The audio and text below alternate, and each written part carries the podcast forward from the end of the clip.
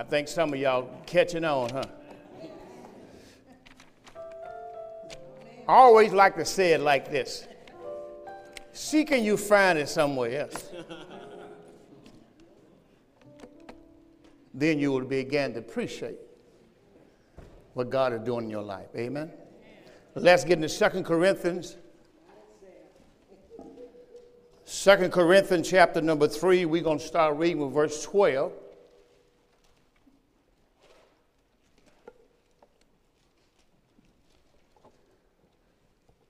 When I taught on the administration of the Spirit, I did Second Corinthians chapter three, verse four through eleven. Now, we're getting ready to do verse twelve through verse number eighteen. When you get this, shout amen. Amen. All right, Second Corinthians chapter number three and verse number twelve.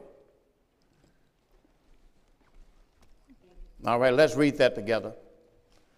Seeing then that we have such hope, we use great plainness of speech, not as Moses was put a veil over his face, that the children of Israel could not steadfastly look to the end of that which is abolished, but their minds were blinded, for until this day remained the same veil untaken away in the reading of the Old Testament, which veil is done away in Christ.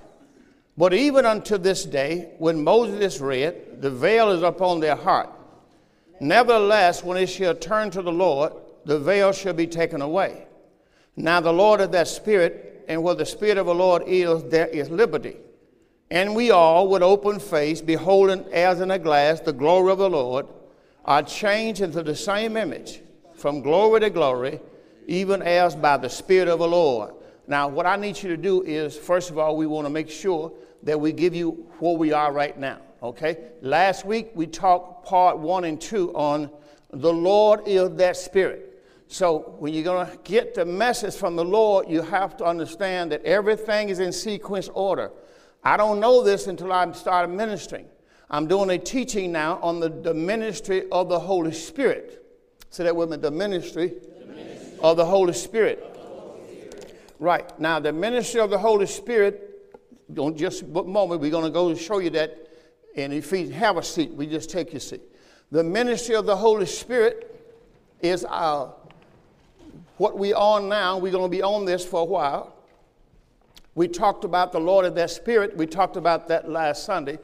You, you want to get, get those tapes for you can be able to catch up. Because everything is in sequence order given to by the Holy Spirit. He's already teaching me what my next teaching is going to be. Because I'm able to see it out of the message. Out of what you study this week will come what God gives me next week. So when you don't get what God taught me last week, it's going to be hard for you to catch up with this week. That's what ends up in happening. It's no different when you went to school and you missed a few days in school. You understood that because when you went to school on a Wednesday, you missed Monday and Tuesday. You realized you were behind in class. All right. It's no different in, in here. It's no different. All right. So I want to be talking about today. I'm going to be talking about for the teaching we're doing. We're going to talk about the Holy Spirit's ministry, the ministry of the Holy Spirit. Then we're going to go to part three and part four today, which we're going to talk about the veil. Now, last week we, inter- we, we, we introduced it, but we really didn't get to talk about it. So today we're going to talk about the veil, but we're going to talk about it as a man getting married. See how much you don't understand about a wedding. And a lot of people, they wants to wear a veil, but they may not even know what the veil is for. So when, when, when is the veil taken away? That's what the Bible just got through talking about. He said when, when the veil is taken away, the person now can see Christ. So I want you to just vision with me. I'm going to talk about today, Lord, take away my veil. See, that has to be individually. Because until the Lord take away your veil, you can't see him. You, you can go through all of the stuff you want to go through, all the religiosity, but you still don't see him. So, Father, we come in the precious blood of Jesus our Lord. We thank you now for your Holy Spirit. You are the enabler. You're the one who openeth our eyes so we can behold wondrous things. Even in the Old Testament, they said wondrous things out of thy law, but in the New Covenant, we can behold him. We give you all the praise and all the glory and all the honor. Now, thank you for your great salvation. Thank you for saving us. Thank you for your death, burial, and resurrection on the cross. We thank you for justifying us. We bless you. We praise you now for your grace, your mercy, your love in the name of Jesus, our Lord, and for your precious blood. All the church said amen. Amen. All right. Now, what I like to do today is I like to continue. Remember, we are connected information. Uh, that's why we advise you to please get the tapes from last week or the C Ds, uh, the, however you get the word here. Make sure you get that so you can connect information. Now, uh, today we're going to move to the, to the next the next part I already told you. So let's go back to Second Corinthians. Before I go to Ephesians, uh, I'm going to go to Ephesians second, but let's go back to Second Corinthians chapter three, and let's look at this one more time. And let's see what, what the Apostle Paul is saying uh, to the church at Corinth. Remember, I'm going to show you what his ministry is. If you have to once understand his ministry. Once you understand Paul's ministry, it's twofold. We're going to show you that today. And when you're able to see it, then you're able to study through the Holy Spirit this man, how God gave him the revelation of the mystery. So in Second Corinthians chapter three, one more time, in verse five, I'm sorry, verse number twelve, he started out with the word seeing. See, why would he use those kind of words? Seeing then, otherwise do you see? Amen. Seeing then, we have such great hope, we use great plainness of speech. But then in verse thirteen, he says, not as Moses, seeing, but not as Moses now. Not as Moses, because Moses did something. Moses put a veil over his face. Why did he do that? So the children of Israel could not steadfastly look. They put a veil on their face, so the children of Israel could not steadfastly look. They could not see what? They could not see the end. They could not see what? The end. They could not see the end of that which is abolished. Let's stop right there. They could not see. What could they not see? They could not see the end. Now, the end is a person. See, people are telling you the end going to come. They don't understand what they're saying because they're looking at time. You, once you, once you came into grace at the cross, you left time. Amen. That's why you need faith. Amen. See, people still trying to operate in time. You can't operate in time no more. You need eternity. Everything is by the Holy Spirit. See, we think eternity is when I die. No, no, no, no. Eternity started at the cross. Why, why did you need eternal life? Why you couldn't get that before the cross? You need eternal life to live in eternity. You're not going to die and live in eternity. You're already living in eternity. You already have everlasting life. So why did God have to give you everlasting life in grace so you can live in time? So you cannot live in time. In the Old Testament, before the cross, they lived in time. The clock started all the way back here with Adam. Adam was four thousand years before Christ. So the clock started. Tick, tick. And so when you look at the clock, it says B C four thousand. B C three thousand. fifty, B C three hundred, B C two, B C. And it counted all the way down to B C three when Christ came. You're not in B C no more. That's time. So when the Bible talks about time, and I'm going to show you that, they was talking about the end of the time. The end of time, not long. How much time they have because they're in the Old Covenant. So if you really understand how to rightly divide the word, then you don't, you'll know what dispensation you're in. You, the dispensation you're in is in grace.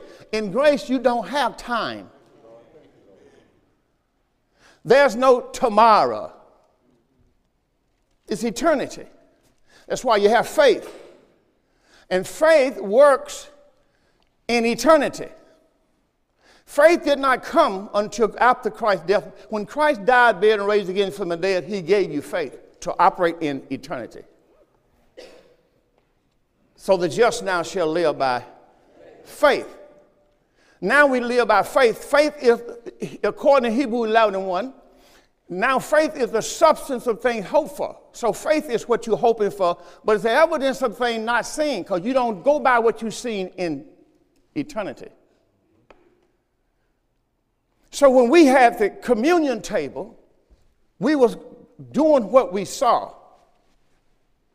When we did the baptism pool, we operating on what we saw. That's Old Testament. Old Testament, you're going by what you see, and you're going by what you do. New Testament is just the opposite. You're going by what you don't see, and you're going by what you don't do. Just the opposite, because it, the works in the new covenant is his work, not yours. Now, for salvation. Now, you you you you in Second Corinthians, I gave you something to do. Let's look at Second Corinthians chapter four.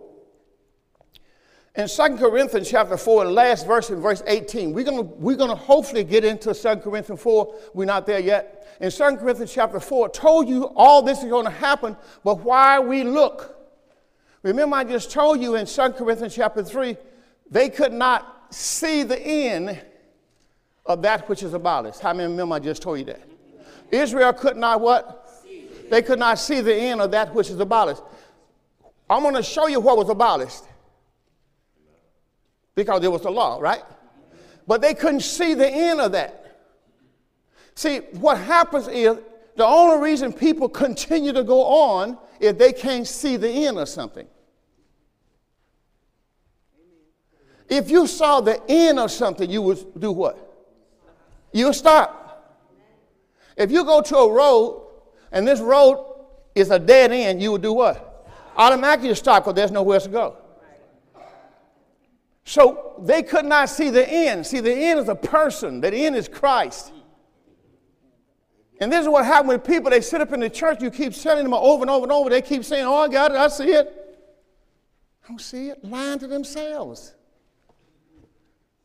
You got to be able to see Christ. They couldn't see the end of that. Of that is the law. They could not see the end of the law which God had abolished. Because if they could see the end, they would see who was standing at the end. See, what God did when he started off his Bible, he put a man at the beginning and he put a man at the end of the Bible. Bookends. He boxed it in. He has Christ at the beginning, and then at the end of his Bible, he has Christ. So when you say you have vision, that means you can see who at the beginning of the Bible and you can see who at the end of the Bible. Everything in the middle is just information. Prophets, Psalms, Proverbs, all of that is telling you how you're going to get to the end.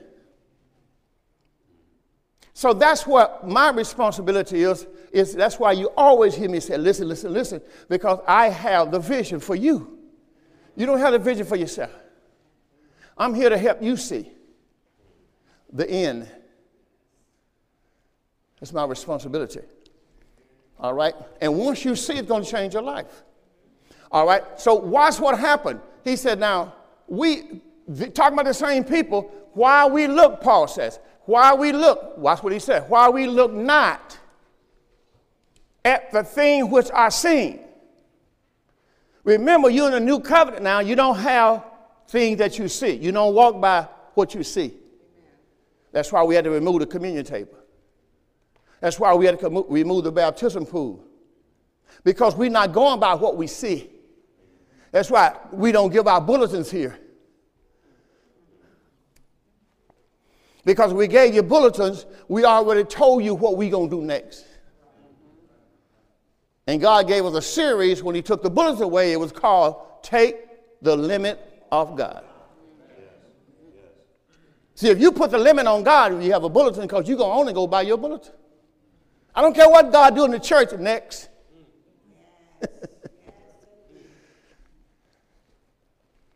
Everybody understand what we're doing? Amen. It's the ministry of the Holy Spirit. That means that the Holy Spirit don't have your agenda. He does everything by the word. All right, now, why we look not at the things which are seen, but at the things which are not seen. That means you're going to have to have faith, right? Come on, bump somebody and say, you're going to need God's faith. Need God's faith. Right, it's not going to be your faith, it's going to be his faith. Right? That's Galatians two twenty. We look at that next. Why we look not at the things which are seen, but at the things which are not seen, for the things which are seen are temporary. King James used the word temporal. They are temporary. They're not going to last long. They are not eternal. So if I can see them, they are temporary. So if I have a communion table, it's temporary. I'm still trying to do operate with temporary things in a eternal ministry. I'm still trying to operate with things I see in the ministry of the Holy Spirit where things are not seen. So where, where am I using my faith? I'm not. You don't have to use faith for what you see. You only use your faith for things you cannot see. That takes no faith for a person getting water baptized, get water baptized, and say, I got water baptized this morning. Didn't take no faith for that. I'm not trying to put nobody down, but anybody can do that. The sinner can do that. But for to believe God, you have to have faith. The sinner can't do that. See, the sinner can't believe God. I don't care what God say. If he don't have God's Spirit, he can't believe God. You can only believe God if you have God's Spirit. All right? So that verse is very important. It says, while we look at things which are not seen, but things which are seen, the things which are, are not seen. It said, why we look not at the things which are seen, but at the things which are not seen. For the things which are seen are temporary. But the things which are not seen. Now, how many know what word they are called, the things? Let me give them to you one more time. This is the fifteenth time. I'm going to give them to you one more time. You only have Old Testament and New Testament. You have old things and you have new things. I told you that last Sunday. Old things is the Old Testament. New things is the New Testament. All you have is old things and new things. Old things are passed away. See, the Old Testament has passed away. It's been fulfilled. It's been abolished. You only have now the new things of the new covenant.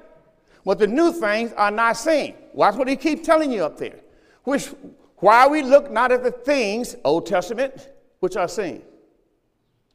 How do you know some is Old Testament? He just told you. He just told you. No, no, no, listen, he just told you. Why we look not at the things which are, if I can see them, they are Old Testament. See, if they are Old Testament, they are types and shadows of the true substance, Christ, which was to come, which are not seen. Got it? So while we look not, somebody said not, not at the things which are seen, but at the things which are not seen. So I have to take this away so I can't see it. Okay. See, I can't go by what I see. I have to go by what I, what I, what I don't see. Because the things which are seen are temporary. They are natural. But the things which are not seen, they are what? What did I just tell you when we started the teaching? What dispensation are you in? You're not in time. So if you're not in time, what is the opposite of time? Yeah, but what's, just think. If it's not time, it's eternal. You only got time eternal. You're not in time. In time, you have a watch. Time started in your Bible in B C four thousand. You look at your Bible at the beginning, it said B C All the way down B C, it comes all the way down. Then it started at the, when Christ come, after Christ's death, they started A D. There's no more time. Because through Christ, in Christ, if you're in Christ, you sit together in heavenly places in Christ. You are in eternity already. Christ is eternal life. Adam is natural life. So if a man is not saved, what life he has? He got natural life. His life is going to end. So when you got saved, you came to Christ, and God put you in Christ. He put you in eternal life. He took you out of natural life, out of Adam, out of natural life, put you in Christ. He put you in spiritual life. He put you in eternal life. Now you live forever. Amen. That's how you out there understand. You can't go back. Well, what about if she went out last night? Was she at night? Was she? What about if she jumped off the Mississippi River Bridge? Was she in Christ?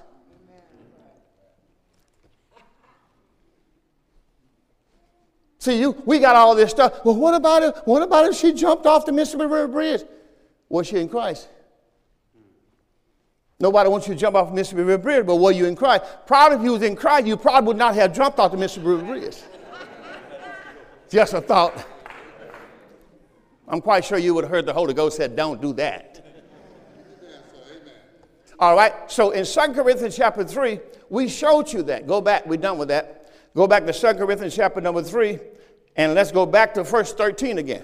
I'm taking my time right here because we're going to teach this to the next service, and I hope that you stick around and get all this, all right? So watch what he's going to say. Second Corinthians chapter three, verse thirteen. Not as Moses now, which put a veil over his face. Why did he put that veil over his face? Moses became veiled. Said the law, the law was veiled. Was veiled. Said the Old Testament, the Old Testament is veiled. Is veiled. All right, it's concealed. The same word veil mean what? Concealed. It's concealed. The, the new covenant is revealed. Just the opposite, revealed. All right? So not as Moses would put a veil over his face. Now, to put a veil over his face is to put a covering, right? You do know what a veil is. When a woman come get married, don't forget she has her face covered. She has been veiled. The only somebody can take the veil away is the person that she's going to marry. You do understand that? Yes. I don't take that veil off her head. The man walks there that she's going to marry, and he lifts the veil. Right? All right. So you want to think of that when you're thinking about the veil, okay? Now, that's why I named this message, Lord, take away my veil. Because only the Lord can take away your veil. So if you want to see him, he must take away your veil. How, how many is kids in here? All right. Now, let's, let, let's do that one more time. Second Corinthians three thirteen. Not as Moses was put a veil over his face.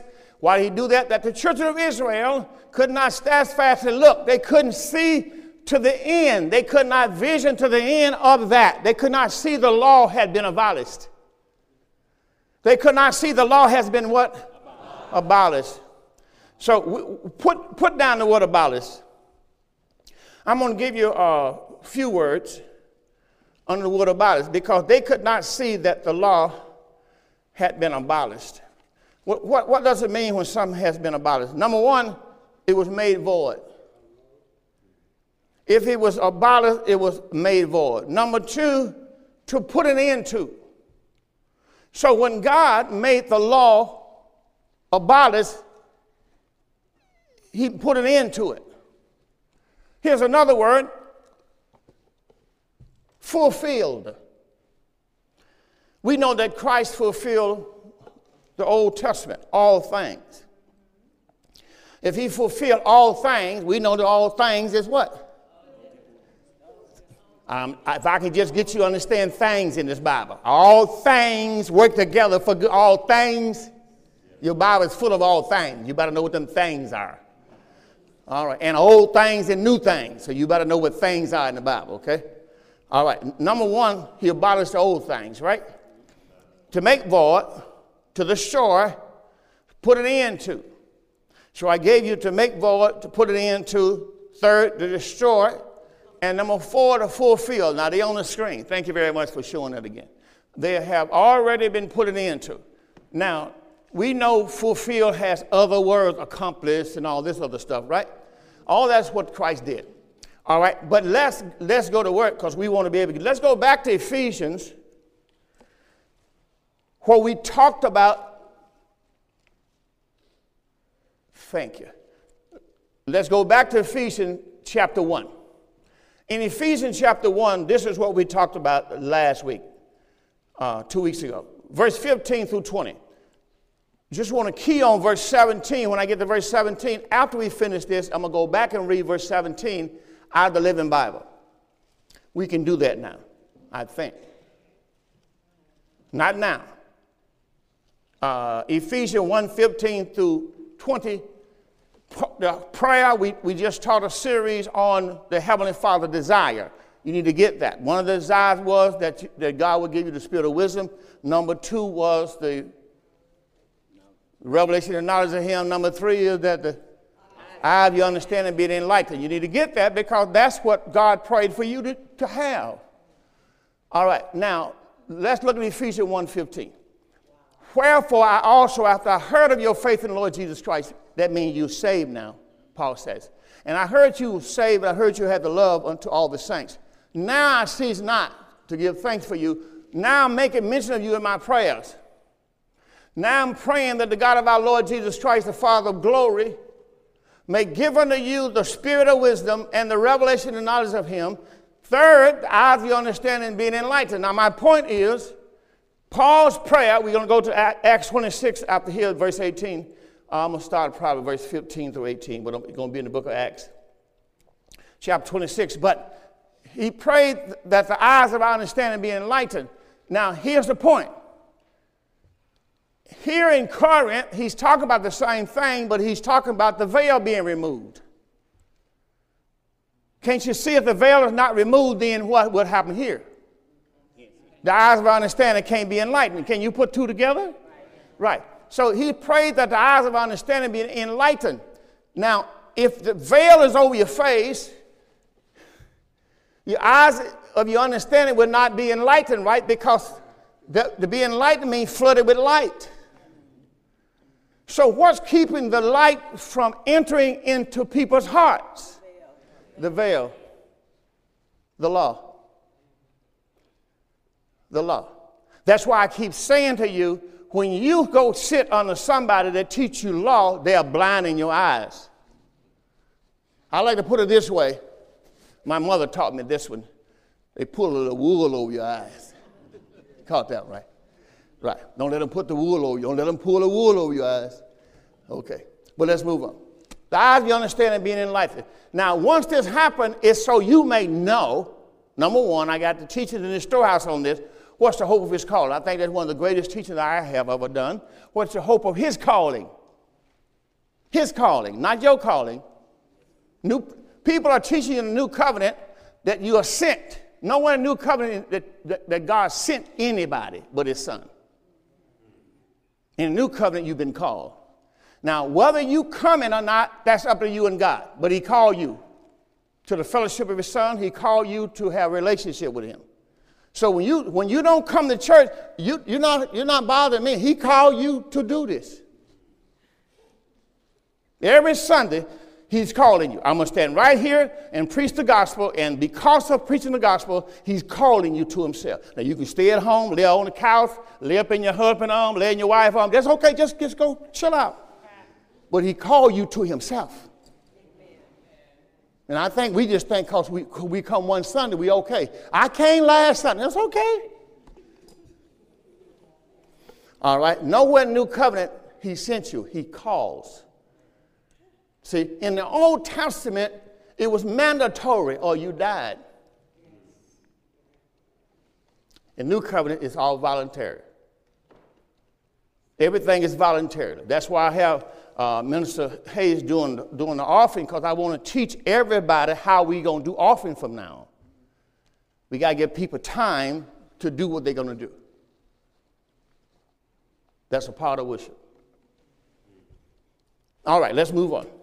Now, Ephesians says, the eye of your understanding being enlightened, that you may know what's the hope of His calling, what is the riches of the glory of His inheritance in His saints. We have that in the storehouse also.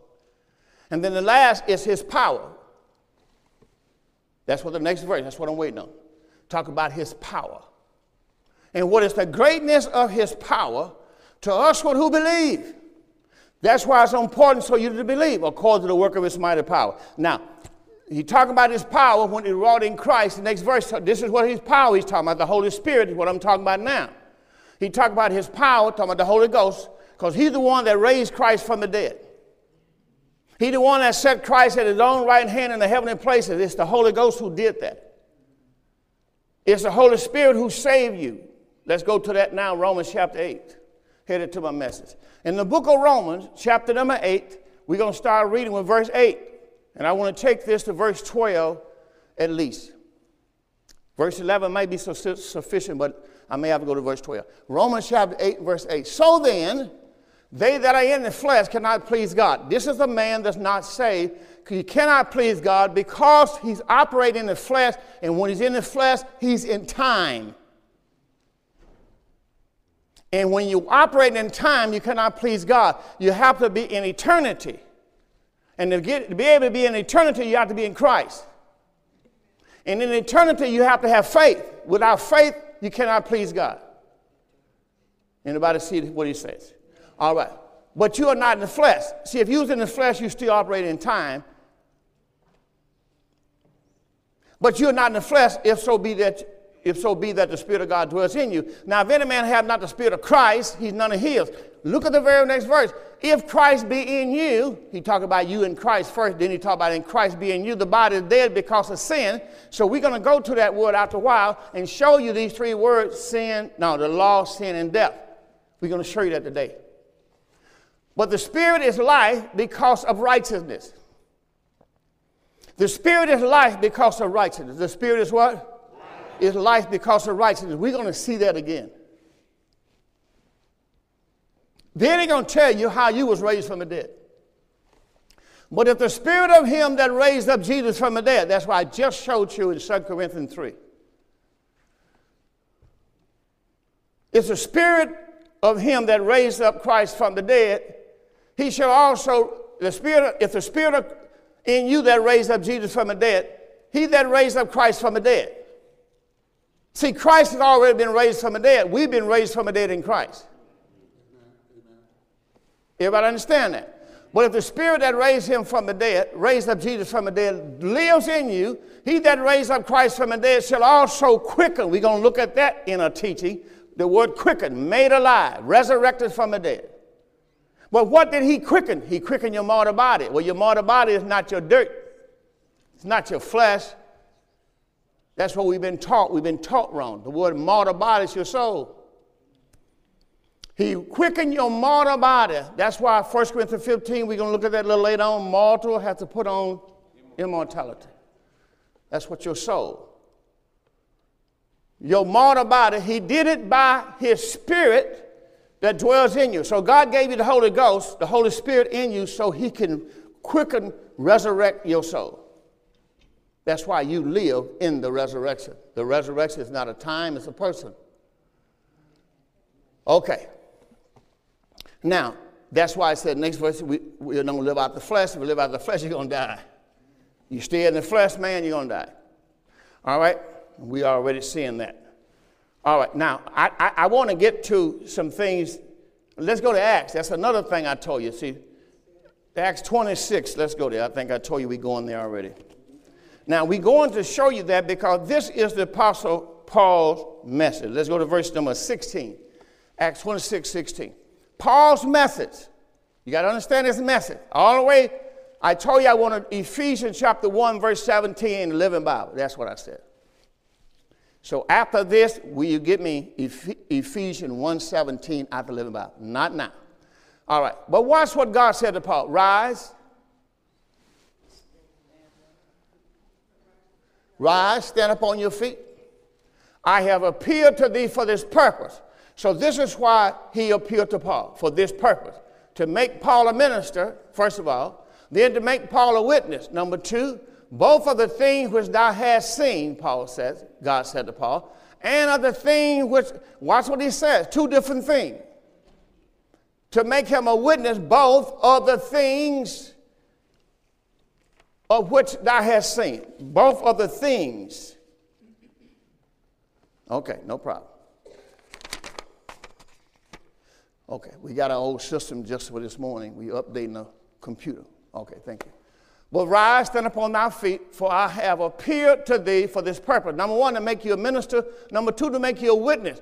We're going to make you a witness and, and a minister of both of these things. First thing which thou hast seen, and of the things in which I will appear unto thee. First, the thing which you have seen. And then second, the thing which I will appear to you. Two different things. All right, I'm not dealing with that right now. Keep going. The next verse says, here's what I want to happen, Paul. I'm not going to do verse seventeen, deliver you from the people, from the Gentile to whom I now send you. Verse, this verse is what I want right now. Verse eighteen, number one, open their eyes. So here's Apostle Paul's ministry. Number one is to, oh, remember, Paul is the apostle of the Gentiles. So I know who he's talking about here. He's already preached to the Jews. I'm going to show you that, but now he's preaching to the Gentiles. His message is to open my eyes. Now, if he talks about my subject, how many remember my subject? Lord, take away, take away the veil. If he's going to open my eyes, what has to happen? You must understand, you must understand Paul's ministry. Paul's ministry is the same as Moses. Both men saw the Lord. Both men got their message directly from the Lord. Moses' ministry was given to him for Israel. Paul's ministry was given to him for the Gentiles. So you got to understand that when you talk about the Apostle Paul, this is the man who was the apostle of the Gentiles. God spoke to Paul directly like he spoke to Moses directly. And nobody else you're going to see spoke to directly. He revealed him his word to Peter. When Peter was teaching in Matthew, he, the Holy Ghost revealed his word. The Father showed Peter his message. But Jesus spoke to Paul directly. That's why we have the New Testament. All right? Now, told him to write the thing, told Paul to write the thing which thou hast seen and the thing which I now will appeal unto thee. Remember, I just read you that.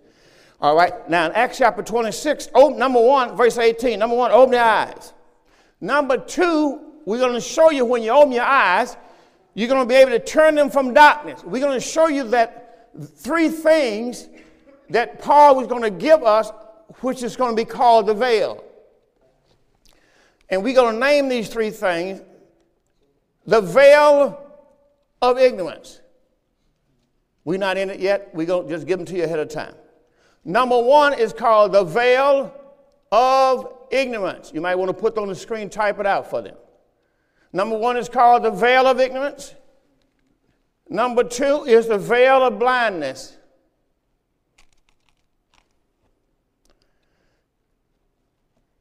And number three is going to call the hardness of heart. Those are veils. The veil of ignorance, the veil of blindness, and the hardness of heart. And when people are ignorant, it's because they're blind. And God says they were blind because the God of this world had blinded their minds. When Jesus died on the cross, his whole purpose was so you can see again. He, had, he removed the veil. We're going to show you that. We'll go, we can write that down, Isaiah chapter twenty-five. Uh, we'll give you two verses, that's verse six and seven. Just write those down. We'll get to them after a while. But Acts twenty-six, open their eyes, turn them from darkness to light. Turn them from the power of Satan. Now remember, he called, turn them to the power of light. But turn them from the power of Satan. So this veil is the power of Satan.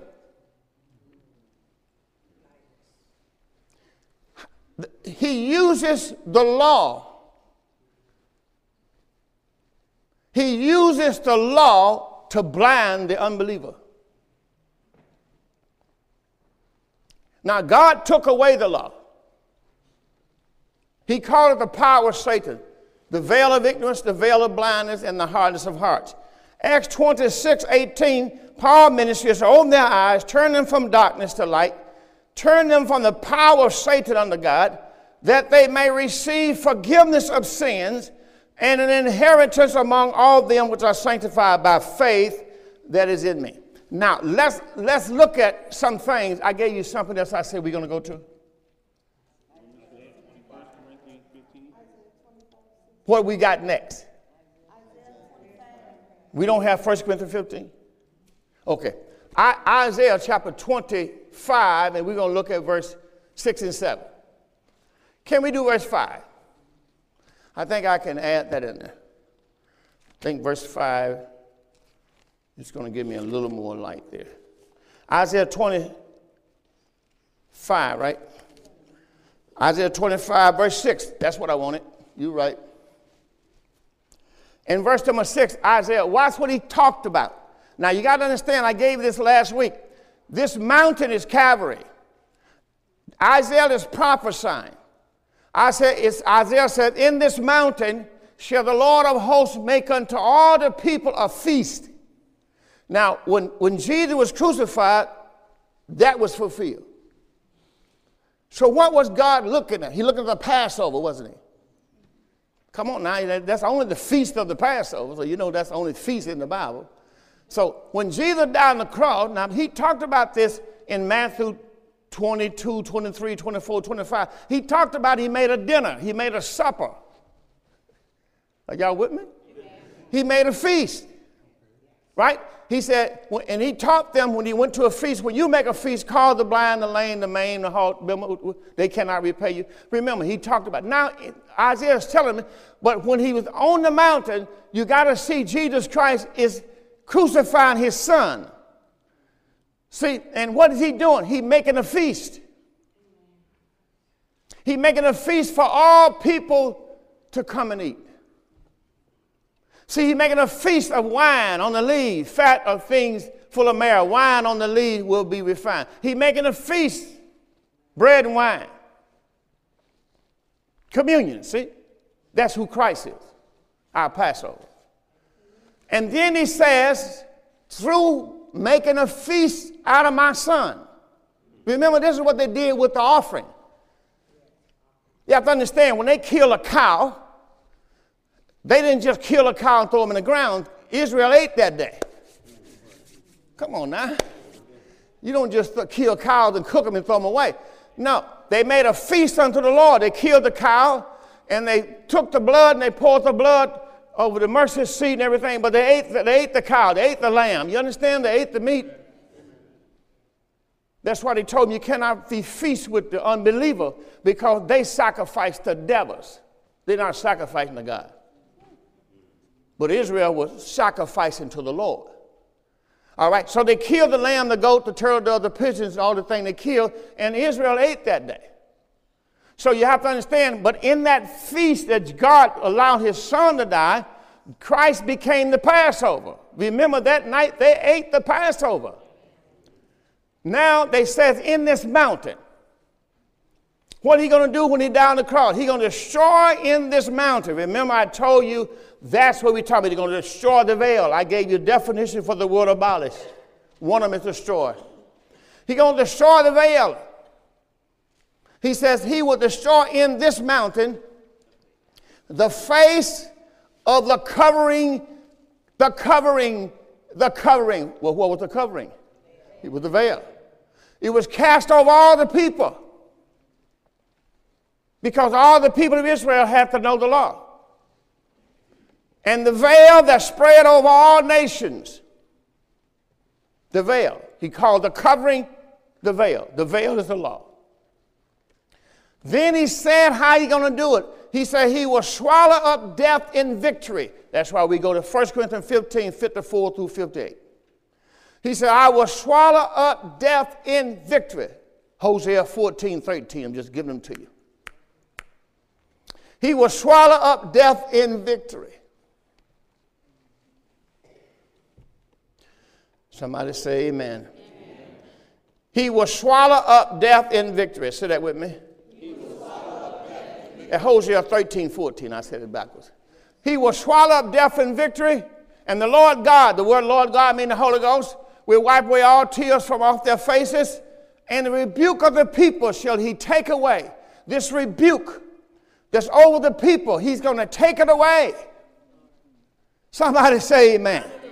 He's going to take the law away. That's what he did. From, I'm, I'm waiting on my script. He's going to take it away from off all the earth. Now, he's not talking about Pontiac. Wasn't no Pontiac. He was talking about the promised land.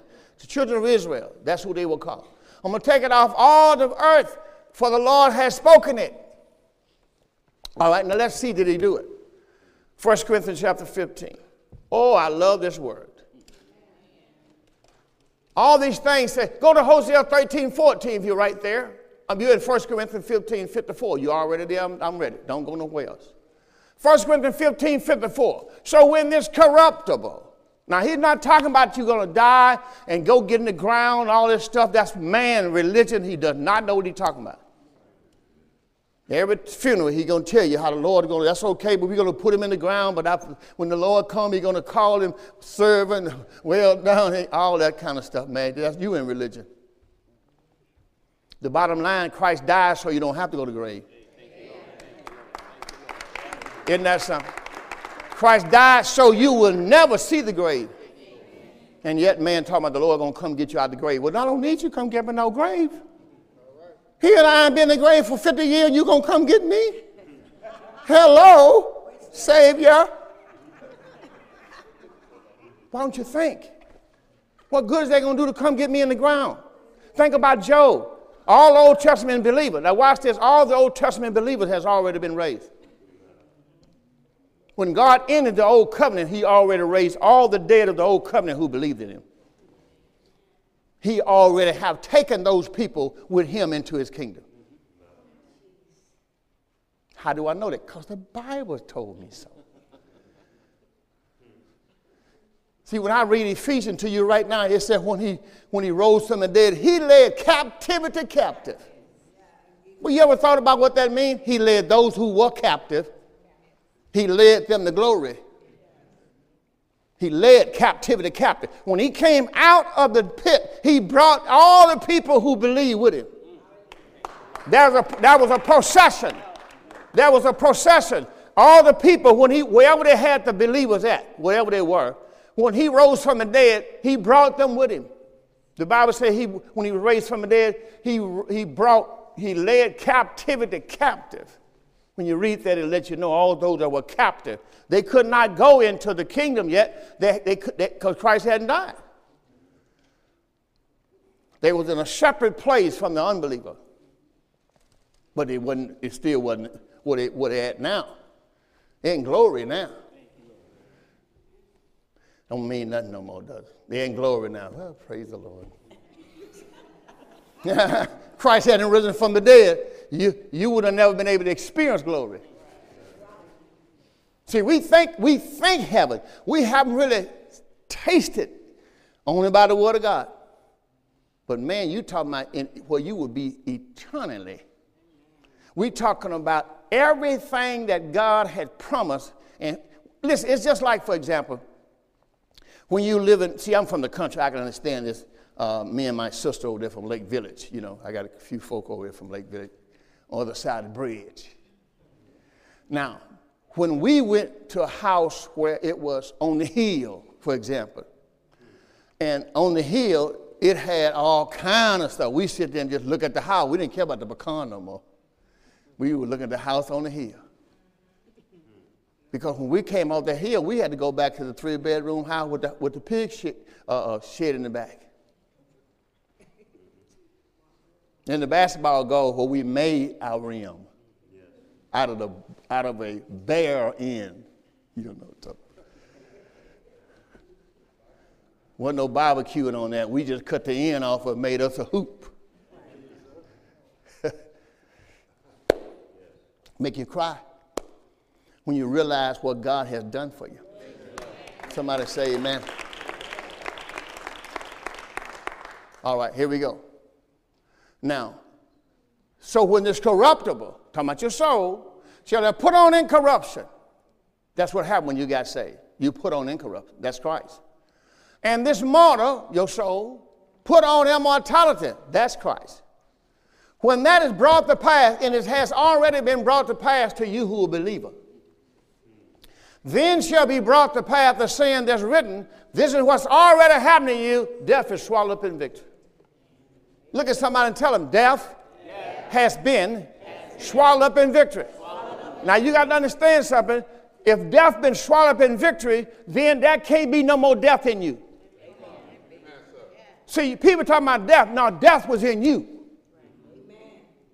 Pastor, how you know all this stuff? It's in your Bible. Haven't you read? Go to Romans chapter eight. Start verse one.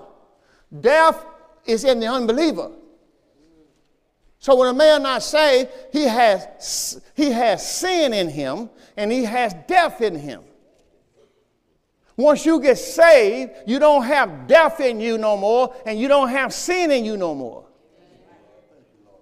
Those things were in your soul through Adam eating of the tree of knowledge of good and evil. The law brought that in your soul. But you saved now, you saved from that. There's therefore now no condemnation to them which are in Christ Jesus. No more condemnation, no more judgment. Who walk after the flesh but after the spirit. He's not asking you, he's telling you, you walk after the spirit, you don't walk after the flesh. Then he told you the law of the spirit of life. What is it called? The law of the spirit of life. What did he do? The law of the spirit of life did something to you. I don't hear you. Made you free from what? Right. So that's why I'm teaching on Second Corinthians three and verse seventeen. So the Lord is that spirit. And where the spirit of the Lord is, that is liberty. There is no bondage. He set you free from death. Freedom. For the Lord that spirit, for, for, for the Lord the spirit of life in Christ Jesus hath, past tense, made me free from the law of what? Two laws. The law of sin and death. So what happened? What happened to those two laws? If I ask Moses, he says, when he threw down the rod, Moses' rod did what? Swallowed up sin and death. The law of the spirit of life in Christ Jesus, when he came into your life, he swallowed up sin and death out of you. That's what he did. See, we're not talking about, that's why your salvation has been Christ's death, being resurrection. He said, for they that after the flesh do mind the things of the flesh, but they that after the spirit do mind the things of the spirit. I'm just going back here showing you that what was in you, death was in you. So to be carnally minded, well, it's the definition of death. See, we think death is what the preacher told us. No, death is a carnal mind. To have a natural mind. Adam ate of the tree of knowledge of good and evil. So they gave him the mind. Adam ate of the knowledge of good and evil, the tree of knowledge of good and evil. So now his mind was corrupted. Ain't that right? Amen. His mind was corrupted with sin and death. So a man is not saved, his soul, his mind is corrupted with sin in it and death in it. Amen, sir. Hmm. There's an Old Testament word. Write it down. I don't think we get a chance to go to in this service. But when the prophets in the Old Testament, when the prophet did not know what he was doing, he fed the preachers under him sin and death. And the Bible says it was in the pot. We'll look at that later.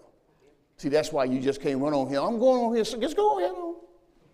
Just go right on. Go right on. When I get to be eighty, I'll tell you the same thing. I'm going to keep telling you the same thing. When I get to be eighty, I'm going to walk across this hallway just like I'm doing now. And I'm still preaching you, telling you, stay away from over there. I'm just going to keep telling you, if you're still around. Because they're feeding you death. Death is in the message.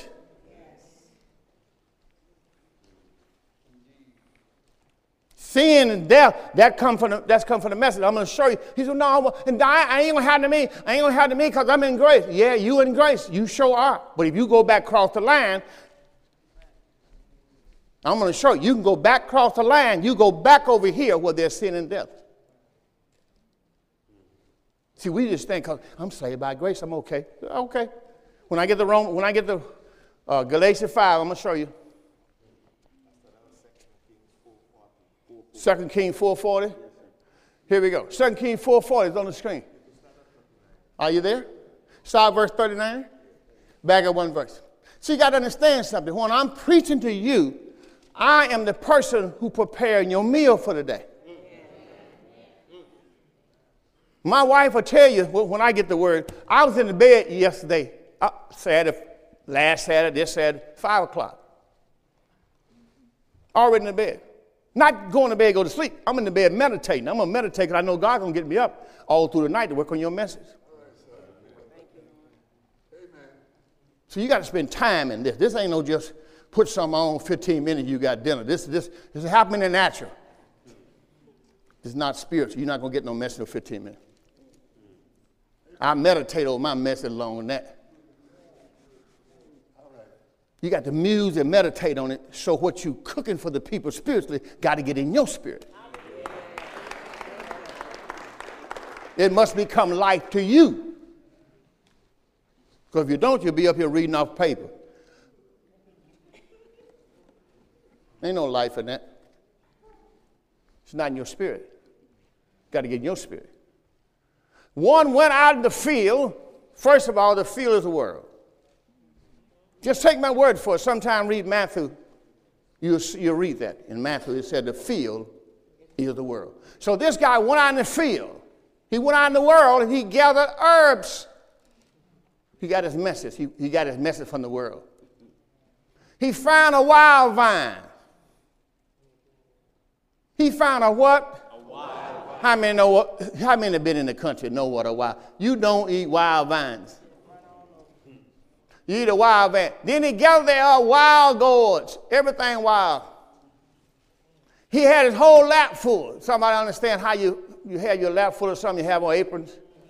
He come out with a lap full of stuff. Came and he shredded them all into the pot of pottage. But the next verse is more devastating than that. He said they didn't know what they were. They knew them not. They didn't even know what they had in their lap. They just had a lap of stuff, but they, they just got some stuff put in the lap and said, let's go back and put this in the pottage. We're going to cook for the prophets. So they poured out for the men to eat, the men of God. It came to pass as they were eating of the pottage that they cried out, oh my God, man of God, there's death in the pot. There's death in the pot. Stomach started hurting. Paralyzed. Headaches. Man of God, there's death in the pot. And the Bible saying they could not eat thereof. That's why I keep telling you, just running from church to church, just over here, don't know what that man doing. You better know what you better know them that the Bible said that labor among you.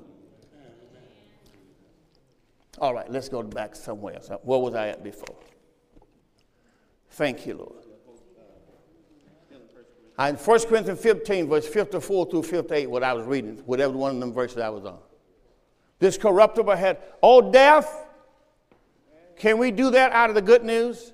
Oh, death, where thy sting, oh, grave, we can't, okay, we can't do none of that stuff. Thank you. Oh, death, where thy sting, oh, grave, where's your victory? Now watch this. He asked, he asked death, where's his power? He asked the grave, where's his victory? Well, if you in the grave, then the grave got victory over you. It, wouldn't, wouldn't that make sense? Why ask the grave, where's your victory if you in it?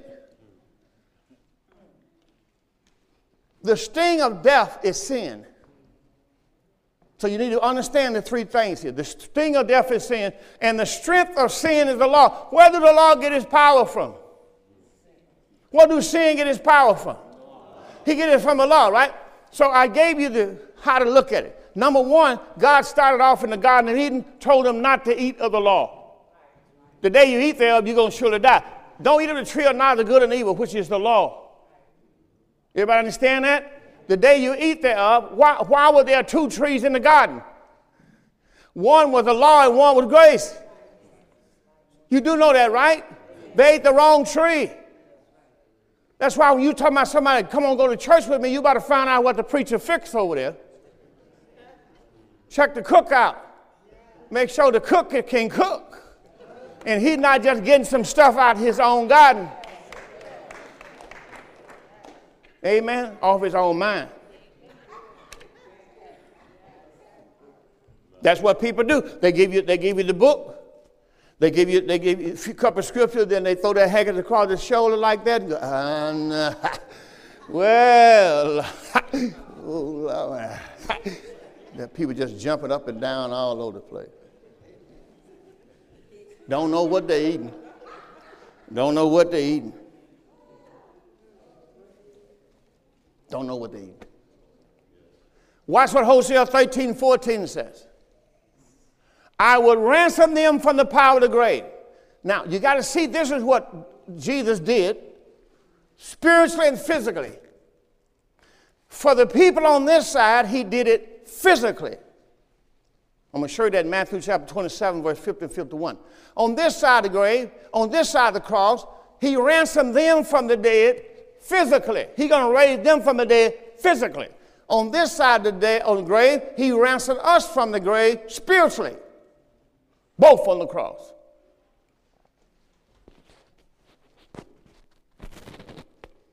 Somebody say amen. Amen. I will ransom them from the power of the grave. Well, he's talking about spiritually and physically. Because they was in the grave physically. On this side, they was in the grave spiritually. I will redeem them from death physically. I will redeem them from death spiritually.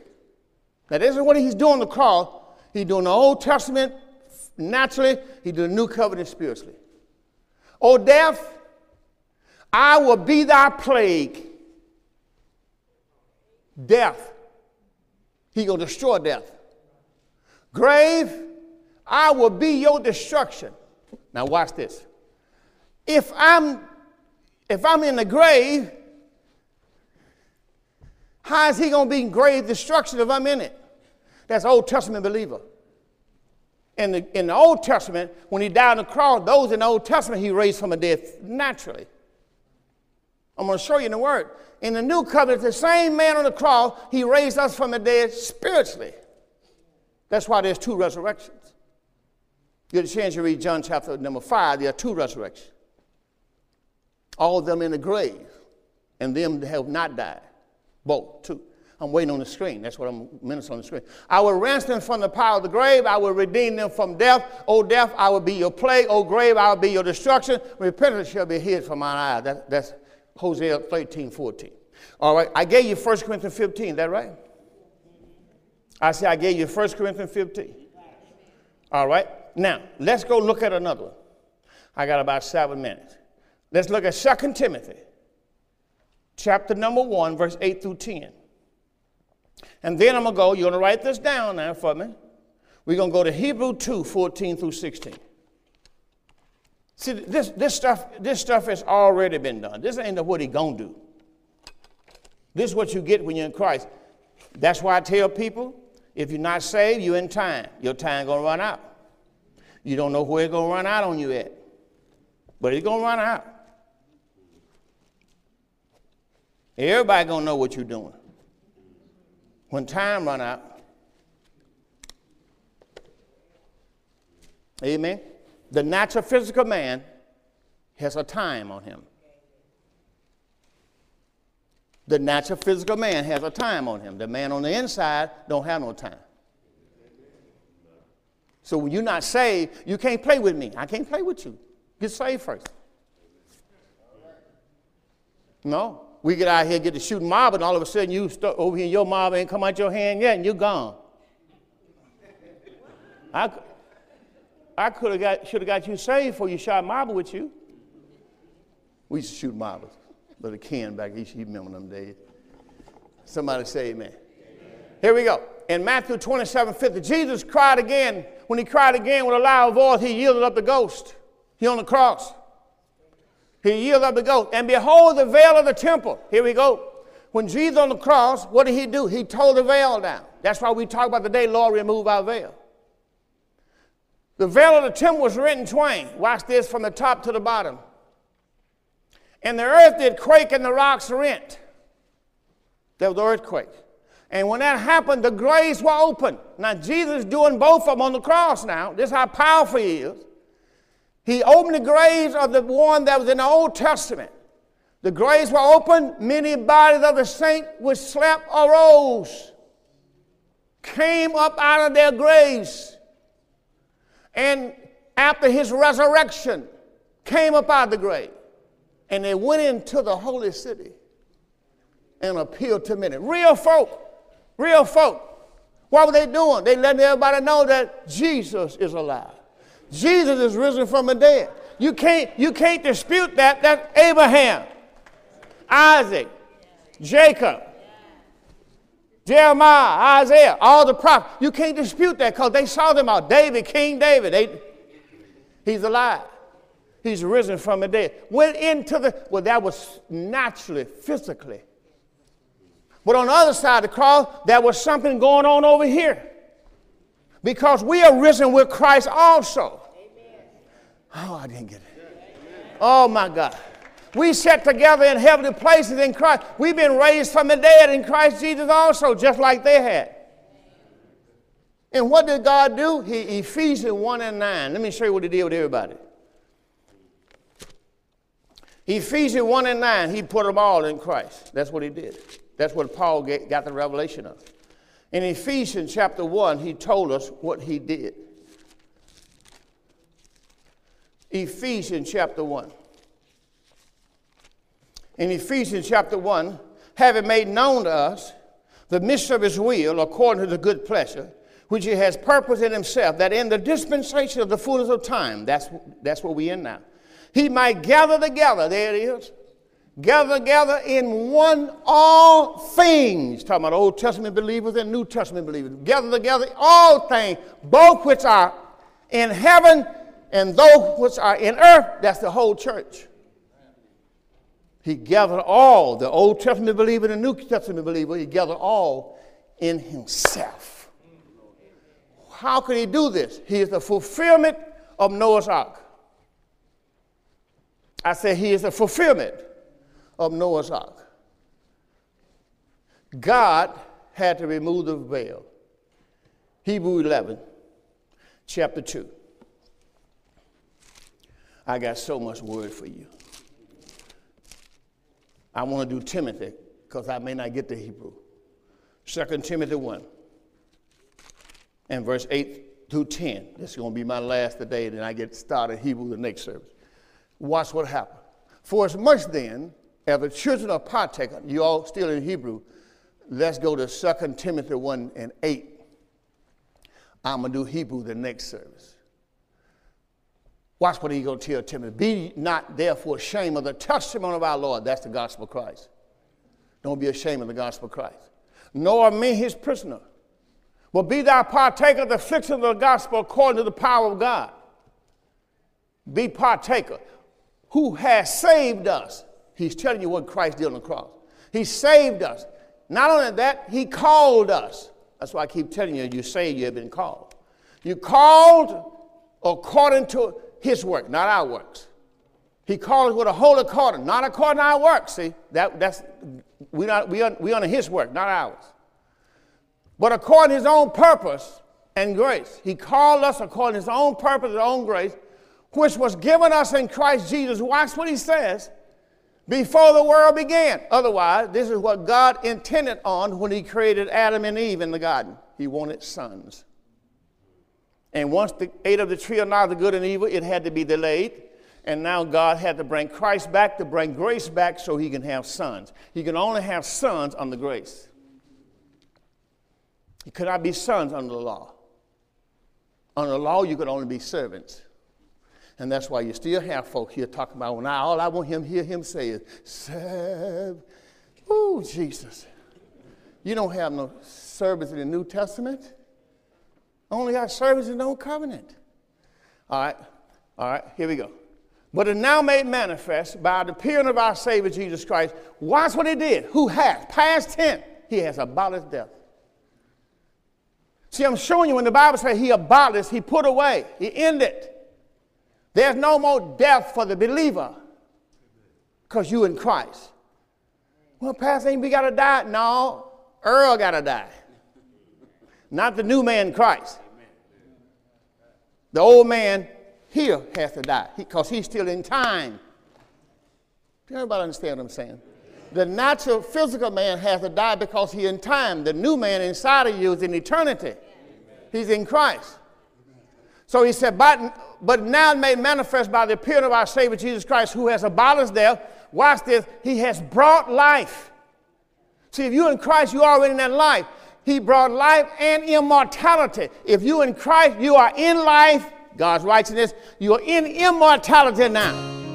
Mortality, mortal has put on immortality. And that happened and brought you to life through the gospel. My time is up. I thank you for yours.